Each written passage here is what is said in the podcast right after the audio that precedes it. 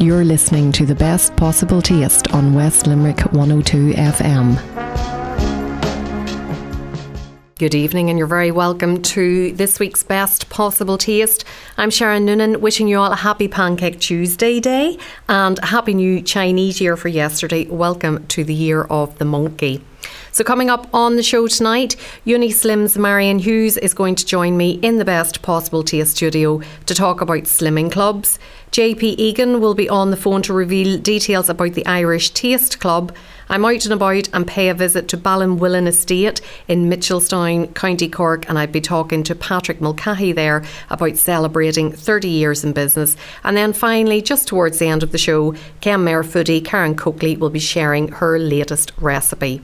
If you'd like to get in touch with me, please drop me an email to s.noonan at live.ie or you can tweet me at Queen of Org as in Queen of Organisation.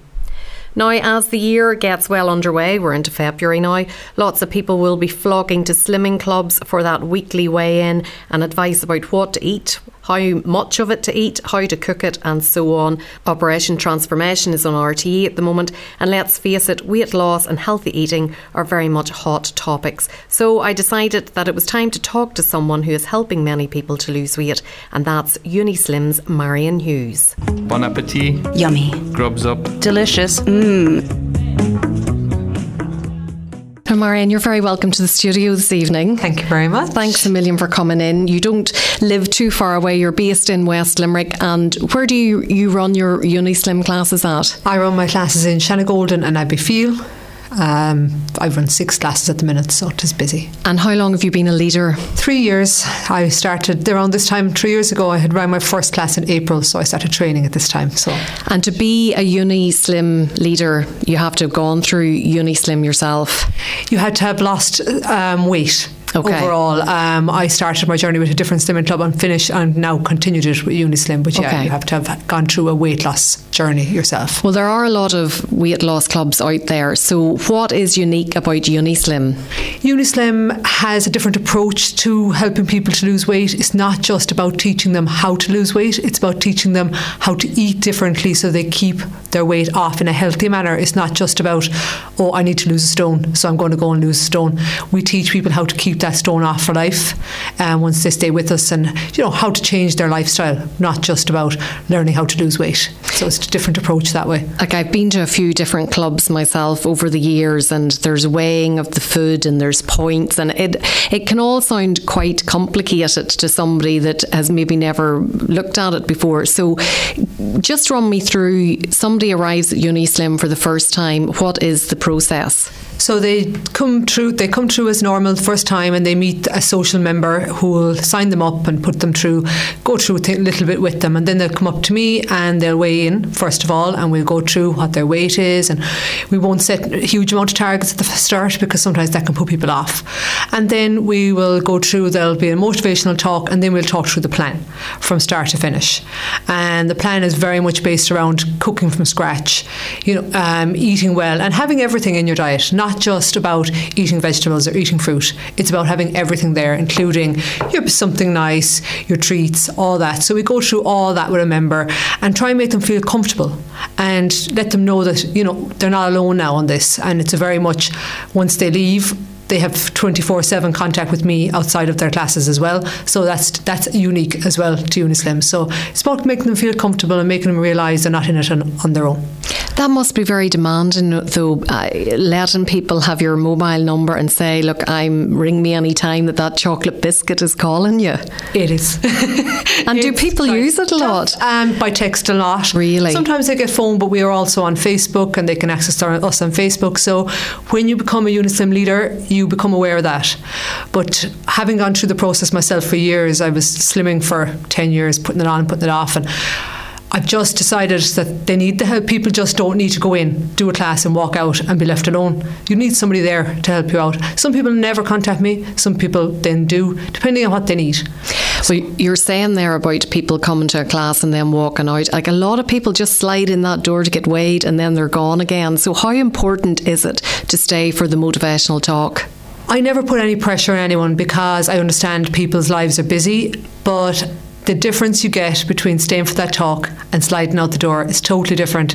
And the people who are staying are definitely getting more from it because they're talking, they're chatting to people around them, and then I'm giving them the motivation they need to head away for the week. And you'll always pick up something. And I have people who are with me now for three years and they have gone to every class, stayed for every talk. They're free slimmers now and they still come for every talk because they say, I couldn't be without my talk. I need that talk for the week. And sometimes people just can't, and I understand that, but they know they have the. And now I've just started doing emails and stuff, so they have a bit more support again if they can't, because people have kids and people are going on shift work, and it's understandable. But that motivational talk will just be we'll have a bit of fun, we'll have a laugh, and people go away feeling different, especially if they've had a bad week. Is so important. Is Unislim? It's not about points. Is it about portions? Like how does it work? What's its ethos? We're very much about portion sizes. We do control carbs. Um, it's the one thing that we say to people you have to control those more. And we do there's a certain allowance of carbs but you can have any sort of carb as long as you stay within a portion. And apart from that then it's making sure that you have plenty of vegetables. It's one of the things I can't get across enough. Veg is really important and plenty of protein.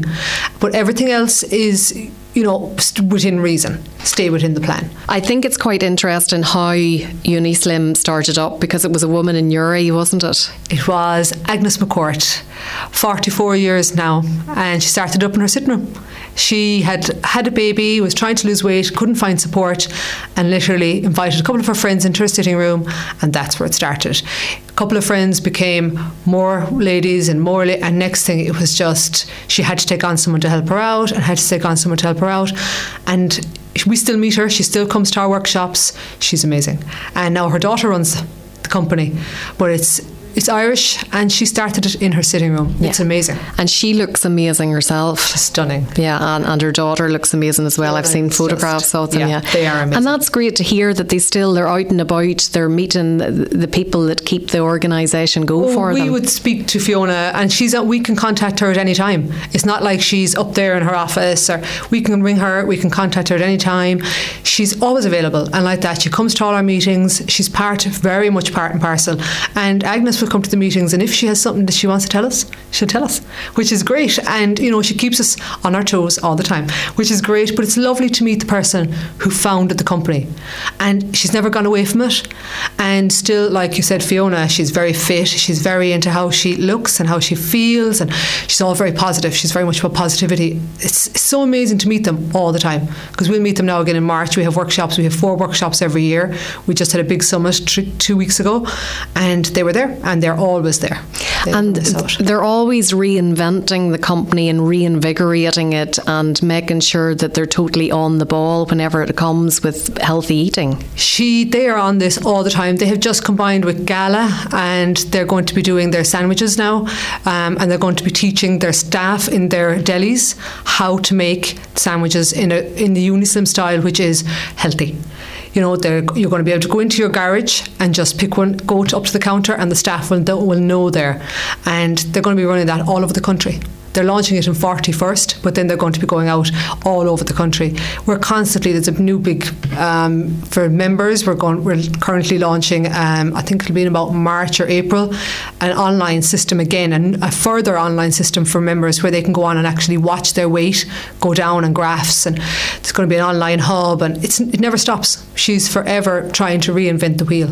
And it is so a, important. it's a very good website. It's a very informative website. There is there's recipes recipes and obviously details about all the different clubs. Like there's lots of, of different information on there. Yeah, and it's constant. Um, they're always trying to think up something new. Like they're always contacting the leaders. Is there anything we can put up there? It just never stops, and they're forever. And it's a small group in head office. There's only five or six, and they are forever trying to bring on the company in different ways to try and make it easier for people to access it and to make it more friendly. Well, tell us about your classes. When are your classes on and where do you run them? So, I run classes in Shanagolden on a Wednesday night and on a Thursday morning. And the Wednesday night classes, there's a regular class and then there's a men only class straight after that. Is that popular? very popular. I have between my two men only classes and my regular classes, I'm weighing about 60 men now. Wow, that's incredible. Is, and uh, we have great news in that one of our men is about to actually come on as a male leader. Fantastic. He's currently in training. He started at the weekend and he's got another weekend of training and he's taking over the men only class in Abbeyfeale. He's the first man in this area. He lost eight stone himself, so it's incredible. phenomenal story. But he only started this time last year as a member. And he's lost eight stone he's in lost a year. Eight stone. He just was in a magazine in our magazine two weeks ago but I was kind of pushed him and questioned him and moved him along, and so did his wife.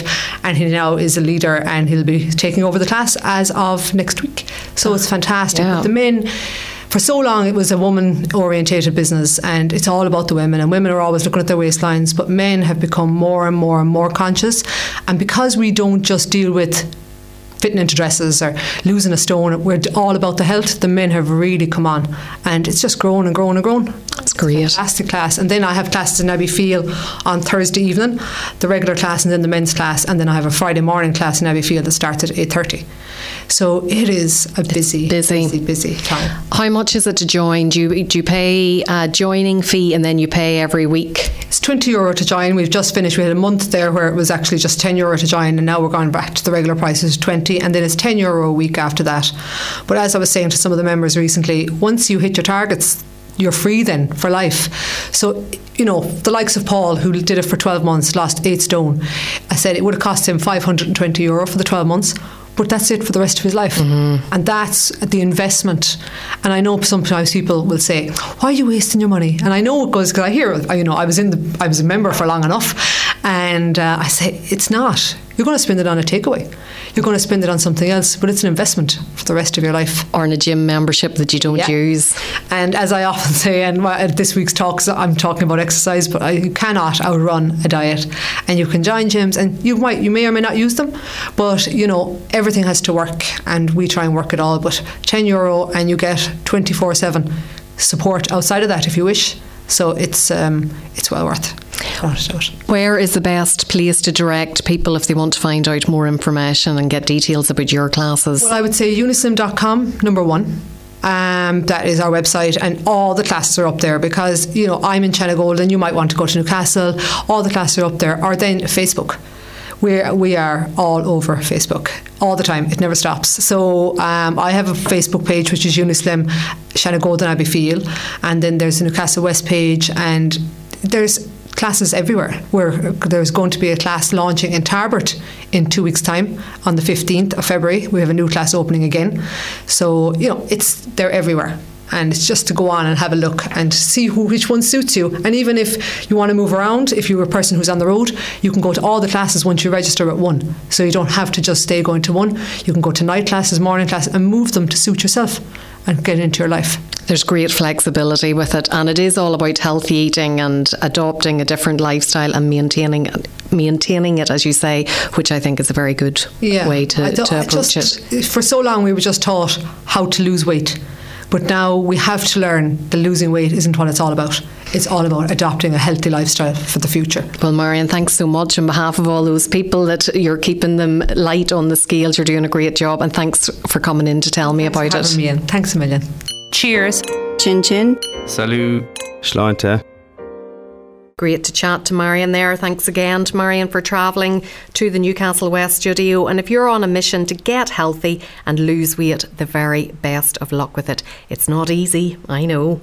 Still to come tonight, I'm out and about and pay a visit to Ballinwillin Estate in Mitchelstown, County Cork. And when I'm there, I get the chance to talk to Patrick Mulcahy about celebrating 30 years in business. And Ken foodie Karen Coakley will be on the phone from the Kingdom to share her latest recipe.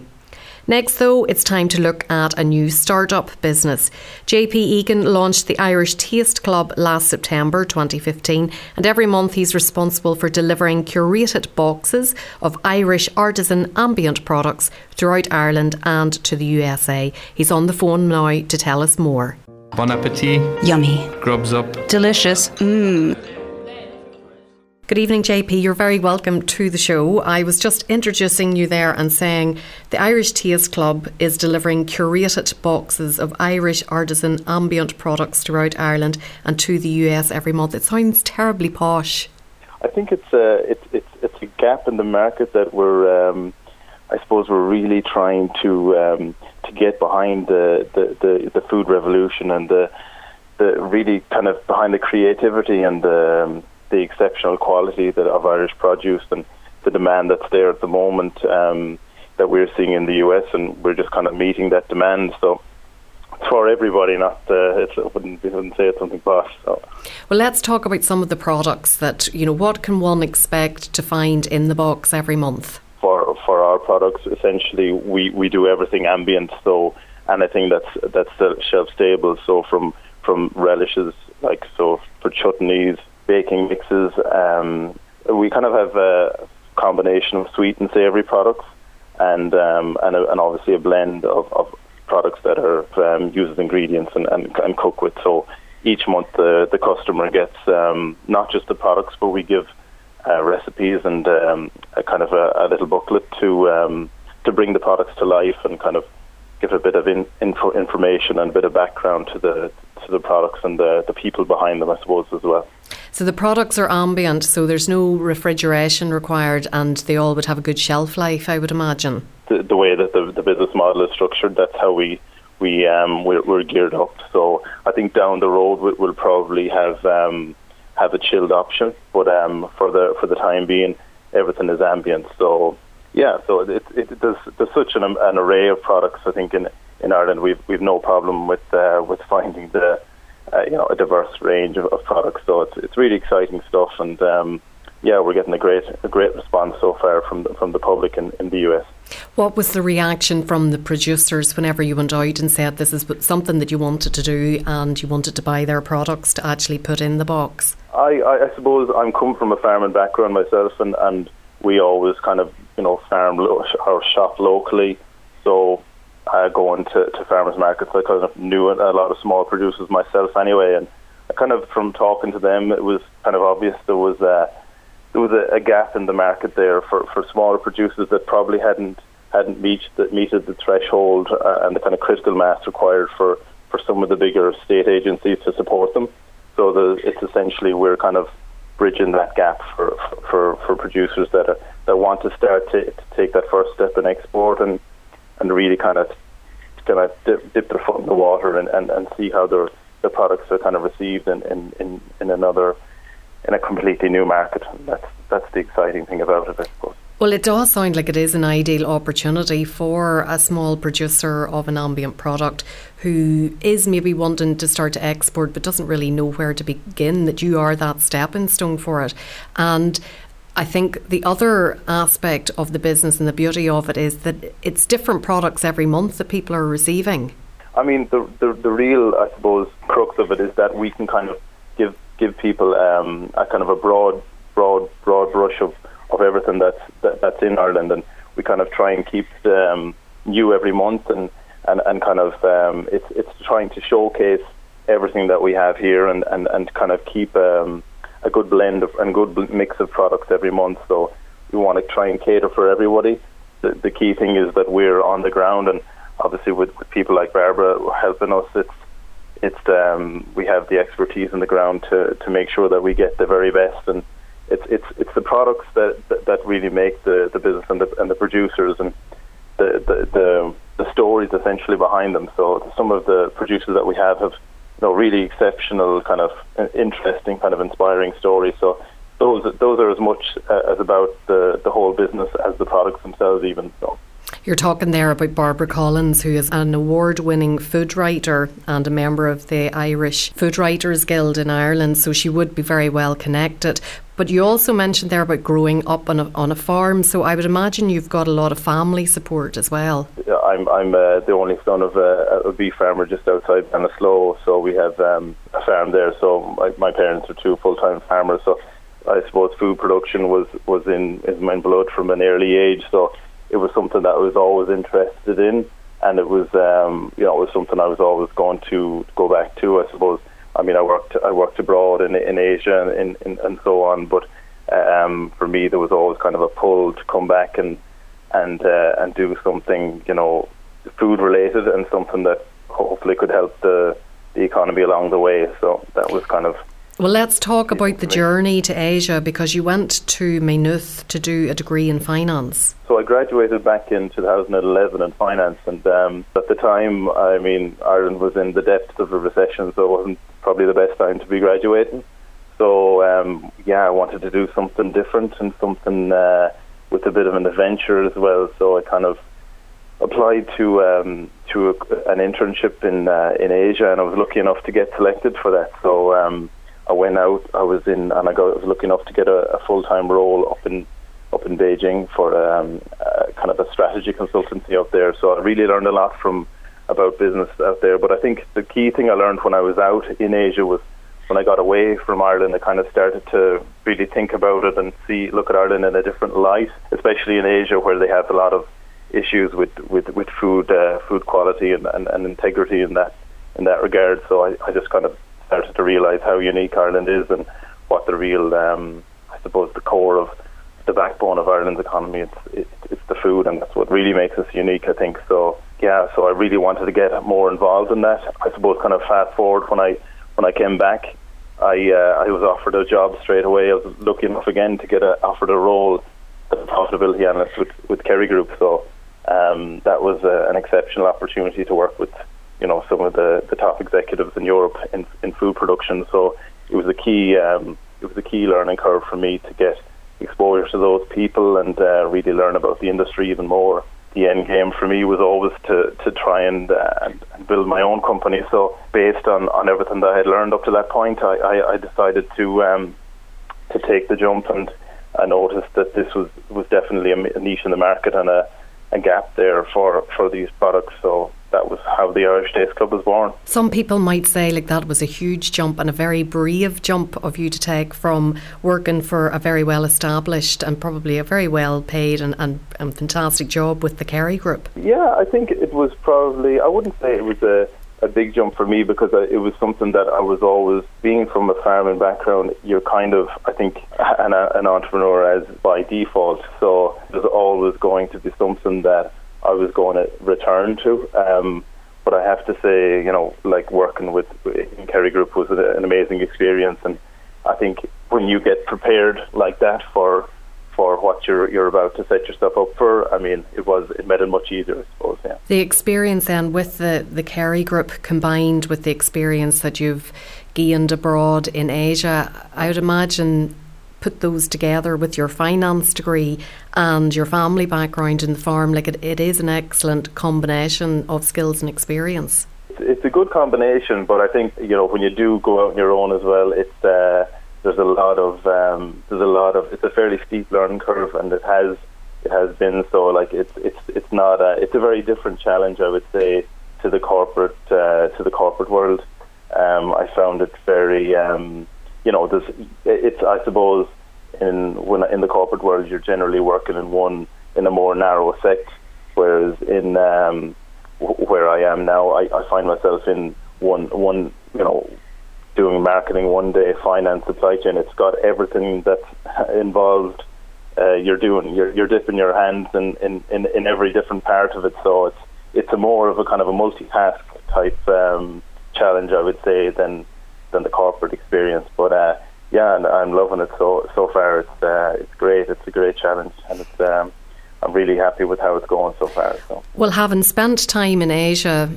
And you obviously know that market there quite well, but your subscription service is Ireland and the US. So you must have undertaken some sort of research to decide that the US was was the better market to start with the exporting there. I, suppose a data analysis is a, my, my background is a lot in that. So, I mean, um, long story short, essentially, if you look at where the, the biggest market for, for, for products of this nature and just on all the key trends on health and well-being and so on, and uh, combine that with the with the large uh, Irish and Irish American population there, it, it was an easy choice. I mean, some would argue that it's the biggest challenge that I could have um, undertaken. But um, you know, as as as one mentor said said to me way back at the start, you know, you're dead right to go for the biggest market because why not? And you know, I think that it's nothing less than the the small producers of Ireland kind of deserve to go go for the big market. And I think there's definitely something that uh, full duck or no dinner really here. So it's that's what what I'm really want to go after the big the bigger uh, opportunity, I suppose. And you've spent time out in the States. You were there just a few weeks ago, and you have somebody on the ground out there, I believe. We we, we do. We, we have a, a brand ambassador, and we've we've actually more than one, but the key person out there for us is um, Judith McLaughlin, and she's um, she does a lot of work with uh, with Kerrygold as well. So she's a very experienced person on the ground and knows the, the, the landscape and the food environment very very well out there. So I've had um, I've had met some amazing people along the way and had help with you know from people like Barbara and um, and loads of others in the background that have that have helped the, the, the process along. You know, and I suppose having having the, the knowledge on the ground out there as well is is key. You know, especially when you're when you're when you're selling to an international audience. You know, it's it's to make that connection with the, the customer on the ground that's the most important thing, you know. So the challenge up to this was was setting everything up and having all the processes in place to scale up properly, and um, and we're at that point now. So it's just a case of now it kind of moves to a more kind of a marketing space where we need to to to just essentially scale the scale the business up. So yeah, it's it's an exciting place to be. It's um, it's um, it's definitely going the right direction anyway. So. Well, as I said, it is a subscription service. It's available in the USA and Ireland. So I'm based in Ireland, and if I'm to order, place an order tomorrow, how much do I pay, and what am I going to get for my money? Uh, essentially, so we have three different uh, pricing plans. So it ranges from as little as uh, forty dollars a month to to forty nine, um, based on either an annual uh, option or a quarterly bidding or a monthly bidding. So we've heard a lot of people have decided to go for the to the the annual option. So what you will get is seven to nine um, ambient food products, as I said, as I mentioned earlier, and um, you'll get them every every month straight to your door. And if I'm ordering tomorrow, what products are actually in the box? Shams, relishes, uh, chutneys. Um, so it, it, it varies from, from month to month, I suppose. So we what we do is we, we set you on a specific plan and make sure that when you when you subscribe, you get uh, the full the, the full experience uh, that anybody else would get. So, and give me an example of a few of the brands that you're you're using at the moment. Folláin jams. We have um, Crossogue. We have um, Wild About Foods, um, Foods of Athenry the list is, goes into the goes into the hundreds. To be honest, we've we've a lot of different more niche products as well.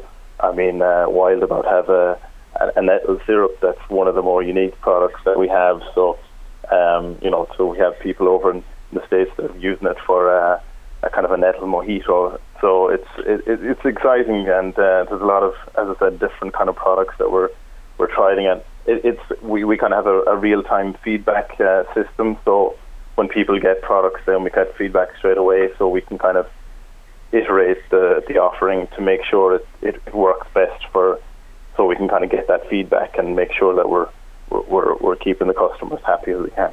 Well, I can imagine that it must be very exciting every month when the box comes and opening it up to see what's in it. And you also do one off orders. So, with St. Patrick's Day coming up in March, there might be people in Ireland that want to send a gift to friends or family over in the States. So, that's an option as well. The website is irishtasteclub.com. Yeah, absolutely. That's it. And um, yeah, no, we, we, we've been getting, uh, you know, orders have been building up now um, for obviously St Patrick's Day coming up. So it's um, it's yeah, it, it's it's it's a good gift option as well. And I suppose the corporate gift option is is another thing that we kind of didn't initially think was going to be a big thing, but has become bigger than we expected. So um, there's loads of different kind of channels that we're we're exploring, and um, just uh, there's a few big uh, events that we'll be going to over in the US um, as we go. So. Well, best of luck with it, JP. It sounds like it's flying it already. And as I said, irishtasteclub.com. Excellent. Thank you, Sharon. You're listening to the best possible taste on West Limerick 102 FM.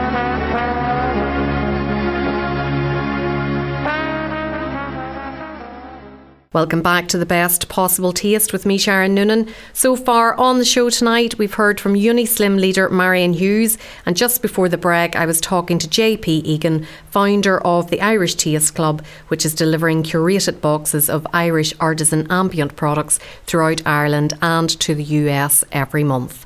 If you missed any of the shows so far tonight, it will be up on the podcast later in the week, and you'll find the podcast on soundcloud.com forward slash food dash and dash drink dash show, or subscribe free of charge and download it on iTunes or use the podcast app that you'll find on your iPhone, your iPad, and your iPad Pro if you have one of those, or even your mini iPad. We still have Karen Coakley, Kenmare Foodie, to join us on the phone tonight. She'll be sharing her latest recipe. But before we put that call in, it's time to head out and about. Around two weeks ago, I was invited to a 30 year celebration at the beautiful Ballinwillin Estate in Mitchelstown, County Cork. And when I was there, I got to talk to Patrick Mulcahy. So let's have a listen to that chat. Cheers. Chin chin. Salut. Sláinte. Patrick, tell me a bit about Ballinwillin Estate. Well, uh, the house where we're at the moment was built first in 1727 for the third Earl of Kings, and we bought it in 1985 as a ruin. And um, we're living here since, built up the farm from 16 acres now to 162. And we farm about 800 deer and about 350 wild boar for Ireland, chefs, restaurants, and online sales to the UK back in 1985, was that the plan to actually have venison and, and wild boar to sell? Well, it was venison first of all. And um, once we started researching all that, it took me all over the world to fi- find a suitable animal, a suitable size with enough meat on it. And then um, I always wanted to re import wild boar because they were extinct for at least 500 years in Ireland. And that was the next plan then. You don't have an agricultural background, do you? Well, I came from a small farm in in, in West Limerick, actually. Okay. A very small farm, yeah. Whereabouts in West Limerick? Feenagh. Okay, very good. And you went to Dublin, did you? I did. I did. I was a young man. I was sent off to be a policeman. And yeah. then, I, then I became a horticulturalist. And uh, so you were sent to do that. That that was what the family decided for you. Well, or did my, you have any interest my, in farming then? Oh, I did because I was always working with farmers and my father, and we would go around killing pig, pigs for neighbours. And my mother was always making sausages and pudding with me when I was a child, even four and five years of age. We saw all that going on, and I suppose in a funny way, it, it nearly comes back to me get to the ripe old age of where I am now. So it must have been a bit of a dream come true whenever you discovered the estate here and, and you bought it and started to build it up because it, it was, it was because when you're young you have loads of energy and I'd still do it. I, I still have great energy, thank God. Uh, but um, there's a lot of work and a lot of maintenance and you know, it's an organic farm with animals. There's, there's a lot of physical work every day and looking after them, and minding them, the butchering as well. You know, so it, it's a very busy place do venison and wild boar complement each other whenever it comes to husbandry, or are they completely different? They have to be kept completely different, really, because um, the the large wild boar, uh, you know, there's just no competitors with them when it comes to fighting, and uh, then the big stags as well, like they're pretty aggressive as well, so they they have to be totally separate. Okay. Now today you're hosting a visit. Tell me about the, some of the people that are here today. Yeah, we are, what we're doing is uh, we were last um, in 2015, the 12th of February, we were 30 years in the venison business. And um, on the 6th of December last year, we were 20 years in the wild boar business. So we thought it'd be a great idea for the 50 years to bring the chefs that we deal with around the country here for a day out, see what we do, work with us on the farm, move around animals, and, and uh, savour our food products and savour our wine, and just have a social day with them to say thank you for the business over the last number of years. And it is a very social day indeed because there's lots of different activities going on. There's some of them gone on a farm visit, and I suppose yeah, the, maybe the, this is the first time that some of them have actually ever visited the farm. It's, it's, a, it's a big thing to get the chefs to come and visit the farm. And it's very important for us because they don't have much time. It's very important for us to um, to meet with them and uh, get them to the farm because then they can take the farm to the to the restaurant, to the place, and they'll have an image of the animals that they'll see here today, the food. And uh, we work very closely with chefs, and I'd like to think we have a very good relationship with them. And that relationship must be nursed all the time. It's very that, that's very important for us. And you've lots of lovely refreshments. Yes, we've. Um, Is this cider going have, past uh, me? Or very very nice cider and uh, just a welcome hot drink with minimum amount of alcohol just to heat people up on the day. And then we have our own wines as well, which they'll be savouring as well in the evening time. do you make cider here yourselves? No, John, my son John makes mead. Okay. Yeah, uh, which is a very old Irish drink as well. Uh, I don't get involved in the cider. We produce our own wine in Hungary, and uh, we bring it in here then for, for for consumption on the premises, and we have a bed and breakfast as well. And you know, we cook meals at weekends for people for groups. So wine and food, you know, they you have, in my view, you have to have both because they complement each other, and it's it's a very nice follow-on talk with people. What kind of wine would you like with that? And you know, it's a very social thing. It, it's you know, it's, it's for us, it's very important. It is. Well, you mentioned wine from Hungary, and it's not a country that a lot of people would associate with wine. Yeah, but um, all the Hungarian people have a rich culture in wine, just like we'll say in Ireland. Uh, there's a rich culture of, we'll say, food production and that, and all the old people produce their own food and all that. In Hungary, every man is his own wine cellar, and they're fantastic winemakers, and they make fantastic wine, mostly for consumption in the country and mostly for consumption themselves. But like wines that we have here, wine buyers, you know, we very knowledgeable people about wine would say that it, it, you know it it would pass you know supersede anything that they have had from France or anything like that. It's, made the old way. It's not organic, but it's made the old principles with no sulphurs in it. So you know, lovely, lovely and mild to drink. Less chance of a hangover. Well, it's the sulphur, you see, which is a winemaker's medicine. That's what does the damage. Mm-hmm, that's right, yeah. And tell me, what about what sort of grapes? What are the grape varieties? We produce grow there? 14 varieties, six reds, six whites, a dessert, and a rosé. So we go right across the spectrum. We'll say the whites, we'd have Chardonnay, two types, uh, oak flavoured and um, a clean Chardonnay. And we'd have Sauvignon Blanc, uh, we have Tramini, um, Semillon, and then we have uh, Semillon de- dessert wine. In the reds, we have Merlot, Cabernet Sauvignon, Cabernet Franc, and we have a cuvee of those three. We've Kékfrankos, Blue Franc, and uh, Pinot Noir. It's a very extensive list. It is, and they're all very different. You know, the, once you get used to the, wine business, they are very different. Like you know, When you decided to branch into the wine business, was there a lot of research involved in that and different trips? Like, how did Hungary come about? When Hungary came about, first of all, we had to go there to get deer and wild boar, and then that, the wine led on from that. But like, I would have great friends in Hungary over the years, all with their own cellars. And when I say their own cellars, they were maybe a couple of thousand bottles of wine for themselves, but with a rich knowledge of how, how to produce it properly. It's not mass produced, you know. Yeah, And just one just kind of folded into the next over a period of time. you had a network of contacts there. And then uh, we'll say grape uh, harvesting is the very same to my mind as haze, haze harvesting. You know, it's, it's you got to have the weather for it, and all that. It's just another form of farming. People would consider it maybe a very lofty subject in business, but it's not. It's a type of farming. And it's simple, you know. It's there's n- nothing magic about it. Once you get to know a bit about it, there's nothing much to know about it once you d- d- the ingredients are what are your proper ingredients. do you spend much time out in Hungary? I do. Um, I do, uh, and my children spend. You know, they're helping me manage things there at the moment. Uh, they're all grown up now, so they, it, it, they're not part of the business as such. But in the summertime, they would go and, you know, help me a lot there when they get holidays and stuff like that. You're having a banquet now this evening, so I would imagine the wine, the boar, the venison is all going to feature on yeah, the it, menu. it, it will all feature. We'll be starting with some charcuterie that I make myself, uh, smoked wild boar, and we have venison salami. That'll be followed on then by um, all the different cuts: uh, wild boar chops, uh, wild boar belly. There'll be uh, roast steaks, and the same with the venison. There'll be a broad range of, uh, of food.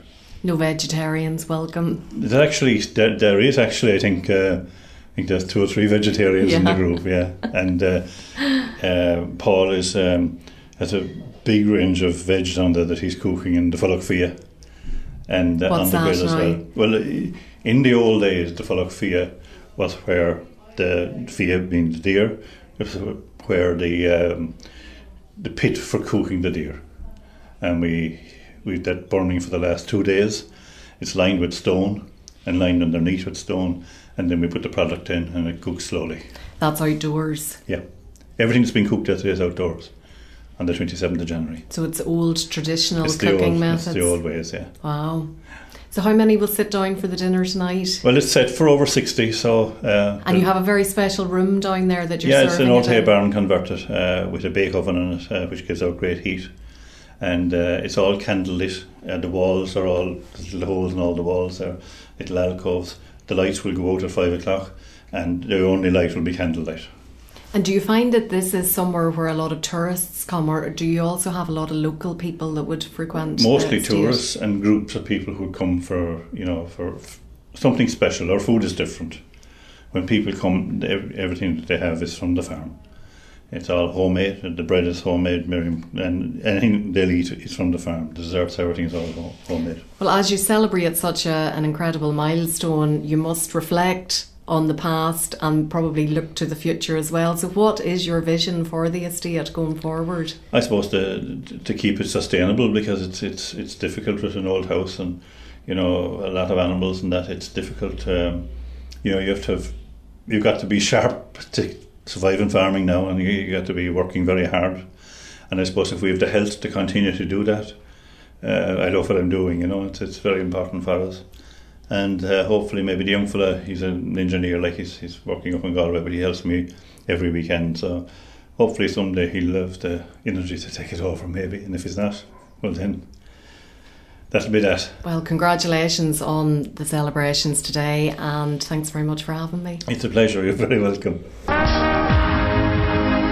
You're listening to the best possible taste on West Limerick 102 FM.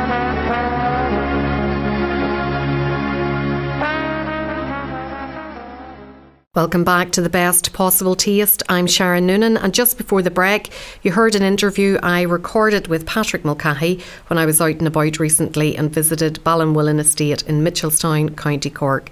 And earlier in the programme this evening, Unislim's Marion Hughes was in the studio, and JP Egan from the Irish Taste Club was on the phone. If you're just tuning in, you can catch the full show later in the week on the podcast, which is on soundcloud.com forward slash food dash and dash drink dash show or subscribe free of charge and download it on iTunes or use the podcast app. We're at the final interview of the evening and it's with our regular Kenmare foodie, Karen Coakley. Bon appetit. Yummy. Grubs up. Delicious. Mmm. Good evening, Karen. How are you this evening? Good evening, Sharon. I'm very good. How are you? I'm great, thank you. And I'm very excited about your recipe tonight because it's actually one of my favourite dishes that I like to make myself Really? at home. Yes. It's chili con carne. It's like forever old. Well, it is forever old, and I must tell you just a quick story because it's probably the first thing I ever cooked for my husband. And polite man that he is, he didn't like to say that he got a total sickener of eating it when he was a student. And um, I also like to do it with red kidney beans, which were all lined Yeah. up around the side of his plate when he was finished it. So I, I learned early on he doesn't like red kidney beans. Does he eat any beans? I do it with chickpeas. Okay. Yeah, he likes chickpeas, so I do it with chickpeas. But um, talk us through the, the the recipe that you use for it. Yeah, well, basically, this is one that um, I did at the at the weekend, and um, Saturday nights in our house is BBD nights. So I always try to do something that's kind of like tasty, homemade, and snacky. And um, what I love is taco fries. So basically, you make up your chili con carne. Um, so I sweat off an onion. Um, maybe I usually use four cloves of garlic would be my standard, starting anything off. Then you put in your beef, let all of that cook off, season with salt and pepper. And then I would put in about two tablespoons of smoked paprika because I really love that flavour. And um, about two teaspoons of ground cumin, a teaspoon of ground coriander, a good shake of chili powder. Could put in a red or green chili if you want, and then two tins of top, chopped tomatoes. And I let it cook for about an hour and a half, and then I, I let in my kidney beans and maybe give it another half an hour. Because I always think the thing with minced meat is, if you think about it, it's a, a slow cut of meat. You know, it's like what is it, a cheaper cut of meat. So for me, it just needs that slow cooking. And um, you know, you'll often see jars for you know spaghetti bolognese or a ragu. Number one, I think I don't use those. Just the amount, you know, there's all the talk about sugar at the moment. It's so easy to make your own sauce. You know, you can buy jars of chili sauce, you can buy packets of chili sauce, but like I mean, it's just very simple ingredients. You know, you'd have to chop the onion and the garlic anyway. I think even if you use those, and then it's like you know, stir up rubbish ingredients. There's oregano, cumin, coriander, paprika, and chili. It's that simple. And just let it cook for you know about two hours. It'll get nice. The meat will go nice and soft. The whole thing will go really jammy, cook down nicely. One of the things I like to do is to cook the meat separately and really separate it all so there's no I hate it whenever there's like lumpy bits in it or clumps of meat. Yeah. I like it all to be to be very fine. And I might do that in a chili flavoured rapeseed oil if I have it. Oh, good idea. Because you it's a- the heat from that again. Yeah, I've a Broighter Gold rapeseed oil. It comes from the north. It's from Limavady in County Derry. And I remember interviewing Leona from there a couple of years ago, and Yeah. we were talking about that particular chili flavoured rapeseed oil that she does. And I think I'd said, you know, could you use it along with all your other ingredients for chili con carne? And she said you won't need any additional chili because our chili flavoured oil is really blow the head off you. And she was dead right. So that's took a handy if you don't have a fresh chili or you don't have any chili powder in the house. That if you have an oil like that, because we often get gifts of little packs of different flavoured oils, so it can be a good way of using them up. Or again, cayenne pepper is like obviously it's a form of chili powder, but it's slightly different to chili powder.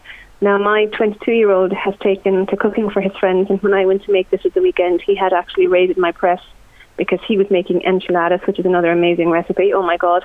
But um, so he had run off with everything, so I didn't actually have chili powder, so I just put in extra red chili into it. But um, so I'm not a fan of it with rice. That's Okay. my hands up confession. Yes. But it's so versatile. I mean, what we did is, you know, the taco shells.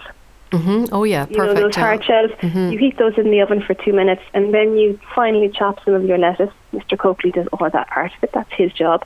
Um, so, and then some. I made a, a pico de gallo. Actually, do you know Lily Ramirez? I know of Lily. Yes, I think I have met Lily. I'd say I met her at Food on the Edge in October last year. Lily is a gem, an absolute gem, and a really good friend. But Lily obviously is the queen of Mexican cooking, and she has her online shop. But in Mexico, salsa is cooked. So if you say to Lily that you're making a salsa and you're like chopping your tomatoes and the way we do, Lily will have a stroke. She'll be like, "That's not salsa. Salsa has to be cooked." And Lily has an, an amazing blog, um, a Mexican cooking era, and um, she has a recipe up there for salsa. So what I made was called pico de gallo. I've learned that from Lily. It's so I just chopped my tomatoes, um, some red onion, a bit of garlic, and some lime juice and coriander. So that would be like what we call salsa.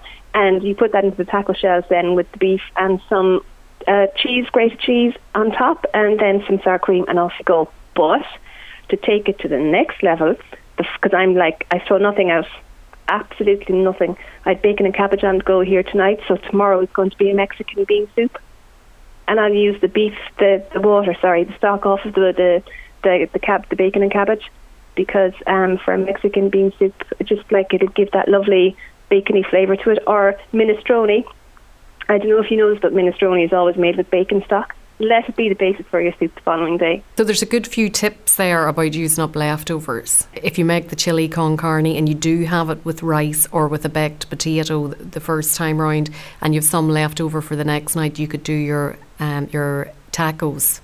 Yeah. Or what I did was, and I just took it to another level altogether, and tried to keep it healthy. Was I got a sweet potato and I cut it into wedges, coated it with oil, salt, and pepper, and I put it into the oven. A few potatoes actually into the oven for about thirty minutes until they were nice and soft, golden on the outside, kind of crispy. Put those into my on my plate or into a bowl. Topped it with the heated chili. Topped that with some jalapenos and some grated cheese. Put all of that back into the oven just to let the cheese melt. Then took it back out and topped it with sour cream, my pico de gallo, and some fresh chopped coriander, and it was amazing. It it's sounds like amazing. Ah, it is. It's like you know the best chip top food that you know you shouldn't have, but you can have that because it's healthy. It's homemade. It's sweet potato. It's baked in the oven. You know, it's like you know you get taco fries, but oh my god. When you're making it yourself, you have some control over what ingredients are used and how much oil and how much Yeah. salt. And how much sugar. And I think that's going to be the big thing. I hope the big thing, the big move forward for people this year with everything that's going on now is just getting people back to cooking and away from jars. And it's just so easy to just throw things together yourself. No, I'm amazed that you're twins because what age are the twin boys? They'll be 9 They'll in be nine. July. So they obviously their palates are very much geared towards spicy food. They like spicy food. They do, but like that then Connor had said to me, Mama, please don't make it spicy. So I did take spice down for him quite a bit. I mean, you know, he does eat spicy. Rory loves spice. Rory will eat jalapenos. He eats chilies. He loves Frank's hot sauce. He nearly drink that from the, the jar. He's a devil for spice, whereas Connor isn't. So I did take spice down it for him. And then, you know, they had it in uh, soft flour wraps. They loved those. Like they're they're very different in what they eat.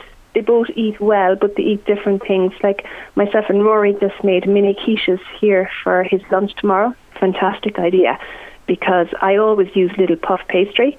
I was in my local little while ago and I saw that they had short crust pastry and I thought, oh brilliant. I always make my own short crust pastry. But it was one of those days I thought, you know what, I'll make quiche for tomorrow. I don't have to go to the trouble of making pastry when I go home, chilling it for a half an hour, you know. So I um just I have little individual flantins. So I lined the flantin with pastry, baked it blind for about ten minutes. Then I let Rory chop the tomatoes. He grated the cheese and he mixed the milk and the egg together. And he uh, filled his little pastries when they were baked blind with his tomatoes and his cheese. No, he has tomato and cheese in his tomorrow. Connor has just tomatoes. Connor doesn't like tomatoes cooked, but he'll take some tomatoes to school on the side. Rory will take lettuce on the side. And he poured his mixture over. He seasoned it with salt and pepper, all under my supervision. And we baked them, and they just came out a little while ago. And that's tomorrow's lunch sorted for school.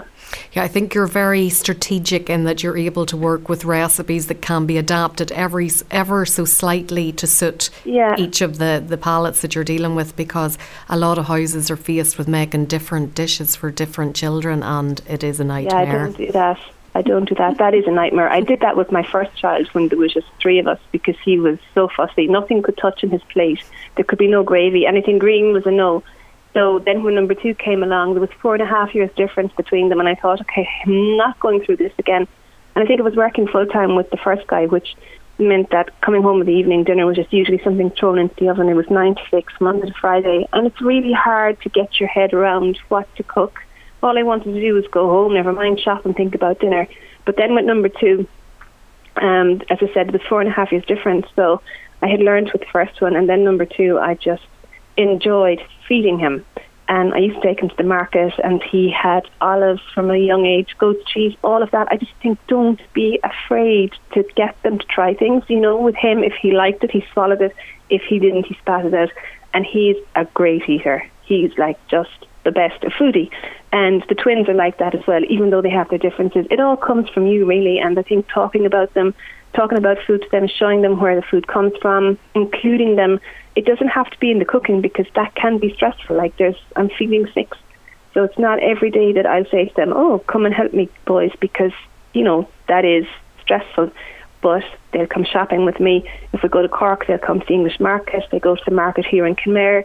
We go foraging. So it's all about just involving them in the whole process. Well, no doubt you'll be blogging about all of this, all these great tips and the recipes and everything, and people can pop onto kenmarefoodies.com and they'll get all the details there. Karen, lovely to talk to you as always. Thank you, Sharon.